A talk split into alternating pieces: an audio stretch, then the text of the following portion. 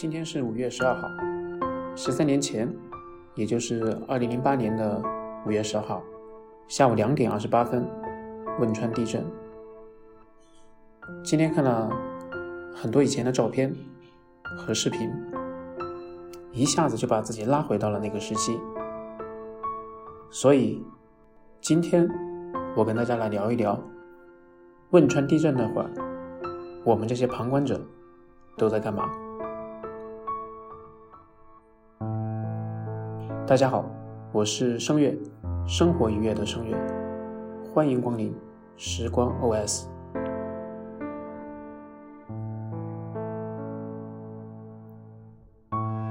二零零八年那一年呢我正好十八岁，还在上高三。我们的高中呢，其实也是有午睡的。那会儿呢，给我的印象很深，就是我们几个同学刚吃完午饭。然后我们有一个比较好的条件，就是我们可以去到，呃，学校侧门街对面的那个小卖部里面去看 NBA。那一天呢，我印象特别深，就是所有的频道、所有的电视都在转播地震的最新的实时画面。无论你走到哪一个小卖部，所有的画面。都在实时播报汶川地震。那个时候呢，我才明白，这是一个大灾难，这是一个全国人民都在关心的一个事件。当时呢，我们离汶川很远，离这个地震的灾区很远，但是呢，有一种莫名的那些感触，就是想为灾区的人民去做一些事情。但是那会儿的。通讯条件，包括我们所能了解到、掌握到的一些讯息，远远不及今天。所以呢，我们只能通过电视作为了解灾情灾区的一些主要情况的唯一的途径。我记得我们那会儿，呃，因为那会儿还是学生嘛，看电视的条件有限。那只能通过中午午休的时间，或者说是下午吃晚饭的时间，我们都会跑到小卖部里面去看这些最新的新闻。然后呢，我们也会通过报纸来传递、来了解发生在灾区的一些故事和情况。呃，那些新闻、那些数字，看完就直接让你忍不住眼泪在那哗啦啦的流。所以呢，我们能做的事情其实很少。那我记得我们是几个同学，自己是找到了那个红十字会，然后呢，呃，去用自己的零花钱做了一笔捐款。我当时是捐了两百块钱，然后呢，还有一个捐款凭证是直接会给十字会的。啊，当然呢，我们就不讲这个红十字会的这个事情哈。那我们都会觉得做那个事情呢是，呃，真正是觉得是义无反顾。然后呢，是无上光荣一件一件事情。基本上，我们班级所有的同学，包括我身边问了一圈下来，所有的朋友，他都是做了捐赠的这么一个动作。所以呢，从那件事情之后呢，我们也发现到了中国人民的团结，众志成城，万众一心。我们再来聊一聊整个汶川地震期间，特别是那惊心动魄的抢救的。那一两周的时间，有很多的场景，有很多的画面，现在那还是非常的感动。所以呢，我跟大家来分享几个。我相信大家听了我的描述，你们也能有印象，你们肯定也知道，你们看过那样的标题，看过那样的新闻，看过那样的故事。首先，我觉得我要说的，就是，也是今天上热搜的，就是。那些空降兵在五千多米的高空去跳伞，那会儿给我的感觉就是这些战士很勇敢、很英勇，但是呢，潜意识会觉得这是作为一个战士应该去做的事情。但是放在今天，我们再来看这个事情，那我会觉得这些敢于执行跳伞任务的战士。他们是英雄，他们背负的是祖国的使命，背负的是党和人民的使命，是真的真的非常的了不起。这是一个画面，其他的有一系列的画面，就是讲老师们如何的去保护学生，因为这个点大多数的学生都在午睡嘛。那前面也讲到，我呢是不喜欢午睡的，所以呢我们会偷偷溜到小卖部里面去看比赛，但是他们呢，大部分的孩子在午睡，所以呢就会出现有的老师张开双臂。保护四个学生，有的老师在生死关头，自己本来是安全的，然后呢又返回危楼去救自己的学生，把学生救出来了，自己没有走出来。还有的人挽救了五十九个学生，但是却没有，但是却失去了自己的女儿。还有很多很多年轻的老师为了救学生。付出了自己的生命。当时看了这些新闻，都觉得这些人了不起。现在再看这些新闻的时候，除了了不起，除了伟大来形容这些人的话，那另外一个点就是真的替他们觉得惋惜。除了老师救学生，还有很多的小朋友。学生他会出来救老师，救他的同学，这些孩子真的了不起。当然呢，除了这些，也有像范跑跑这样的人。当然，这个人在当下他自己选择离开，选择逃跑，我个人到现在觉得这是他的个人权利，也能够理解。但是。我近期还特意去翻了一下他现在的一些近况哈，包括他后面几年之后呢，他还拿这个东西去做一些舆论话题的一些讨论。那我觉得这个是完全是没有意义的。除了这些画面之外，其实让我当时哈掉眼泪掉的特别厉害的，都是那些嗯知道自己要离开，然后呢做了一些。保护性的动作，或者说给活着的人留下了一些纪念。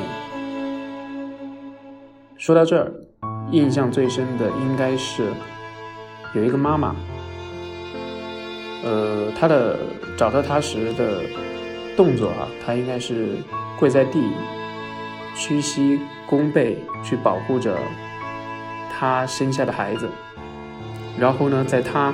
遗体的旁边找到了他的手机，手机里面留下了一条短信，说：“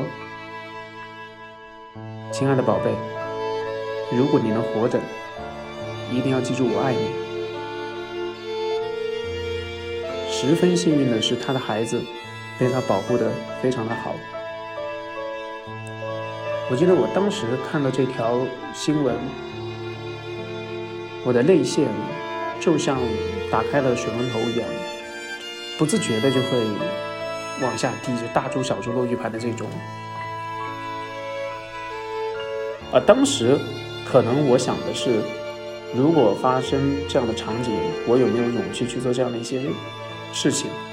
但是现在，身为人父的我，我觉得，如果你是一位父亲或者母亲，在这样的场景之下。你会本能的去做出这样的动作去保护你的孩子，所以呢，某种程度上呢，我觉得这位母亲她是具有浪漫主义情怀的，她留下的短信，而这个短信，我觉得是留给她孩子一辈子值得纪念的财富。除了这位母亲呢，也有孩子，有一个高一的学生，他最后留给的。他爸妈的字迹是写“爸爸妈妈对不起”，但是这样的字迹留给爸爸妈妈，可能他心里是他们心里永远抚不去的痛。除了这些场景之外，还有一些特别勇敢的人，比如说有靠他反应速度特别灵敏的叫醒了他的十八个同学。还有很多很多人知道自己的处境非常的危险，他会告诉救援他的人说：“离开这里，危险，不要救我。”当然，也有很多感人的相互夫妻双人，当然也有很多嗯相互救助的感人的画面。有舍身替妻子挡飞时的丈夫，遇难的时候呢，紧紧的抱在一起。也有夫妻两个人紧紧的抱在一块儿，保护他们身体下面的孩子；也有情侣紧紧的抱在一起的画面。当然呢，这些人都特别的遗憾，他没有坚持到最后。这些画面都是当下给了我们特别感动和惋惜的画面。当然呢，还有很多的画面给了我们。当下，以坚持，以向往，比如说被救后喝第一口水说好甜的人，还有被救完之后想喝可乐的小男孩可乐哥，因为这些人有顽强的生命力，有斗争意识，所以呢，有一段时间内的新闻就是在描述：哎，我们又救了坚持了三十个小时的人，坚持了五十个小时的人。坚持了一百个小时，还有生命迹象的人，到最后又出现刷过这些记录的生命挺过了一百五十个小时的人。当然了，还有坚持了一百七十七个小时再见天日的人。在这些坚持的过程当中，又有很多的故事，特别的感动。有妻子用她的歌声去鼓励她的爱人活下来的。当然呢，有一个人。他叫陈坚，他对我的感动和惋惜是更多的。有人说他坚强的让人心疼，为什么呢？坚持了七十多个小时，在这七十多个小时当中，他脑子里想的一唯一的事情就是，他要回去怎么对他老婆好，怎么去过一个普通平凡但是又健康的。美好生活，他觉得他老婆离不开他，他认为他老婆的孩子，他就想着他的老婆离不开他，他老婆肚子里的孩子不能没有爸爸，靠这样坚韧的意志，让他坚持了七十个小时。但是可惜的是，当救助人员把他抬上担架的那一刻，他没有坚持到最后。当时我记得我看到这样的新闻，会特别的无语。这个无语指的是不知道怎么去表达，因为当时我们是生活在非常健康、非常安全的一个场所，而我们只能透过报纸和电视去理解那些生活在苦难场景当中的他们。所以我有，其实，在某一个时段，我是有一点点后悔，没有去到现场去做一些呃能够支持或者志愿的一些动作。当然，这些画面呢，我相信讲了之后呢，大家都会有印象。那给我印象最深的是，有一天中午，呃，我拿了一份报纸，坐在我们宿舍的床上，看到了呃两张照片。然后呢，那两张照片看完之后呢，呃，我是哭得稀里哗啦的。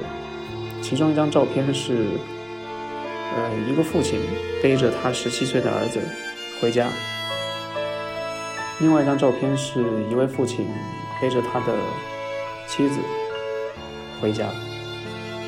当然呢，他们所背的、背在他们背上的儿子和妻子都已经离开了人世。但是在他们觉得家里才是他们走之前必须要回到的地方，这个画面和照片一直在我脑子里。如果没有五幺二这样的纪念日，那么你可能会在脑海的深处慢慢的把这些场景和画面给遗忘。正是因为我们去纪念。我们为了不去忘却它，为了能够更好的通过这些历史去铭记，去提醒我们去生活的更好，所以今天，所以今天是我做这样一个纪念的栏目的一个目的，也是提醒我自己。当然呢，我希望大家能够和我一样，在某些时刻能够去为了不忘却而去做一些纪念。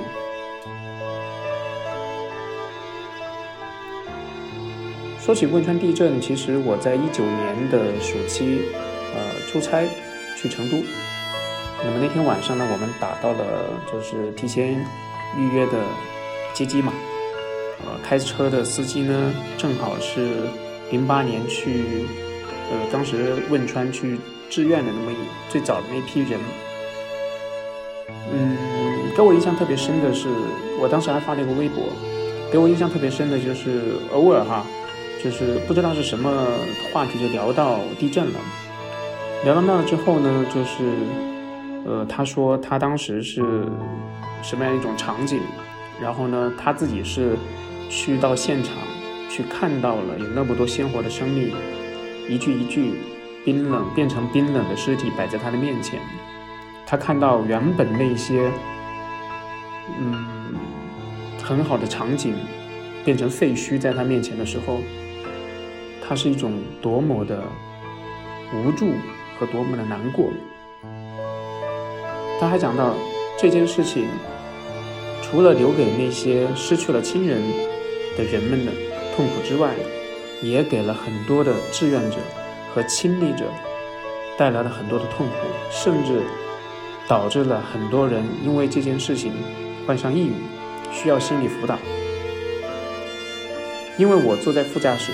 除了听到他在讲这些场景的时候有一些哽咽之外呢，其实，在某些地方，我看到他多次就是抹了抹眼角的眼泪，所以这个给我的印象特别深。只要去现场经历过的人，只要去了解这个事情，都会忍不住。包括我，即使没有去现场，我再看一看这样的新闻，我再去看一看当时播报。的那些主持人忍不住哽咽，甚至失声痛哭。我觉得那个才是人间该有的温度。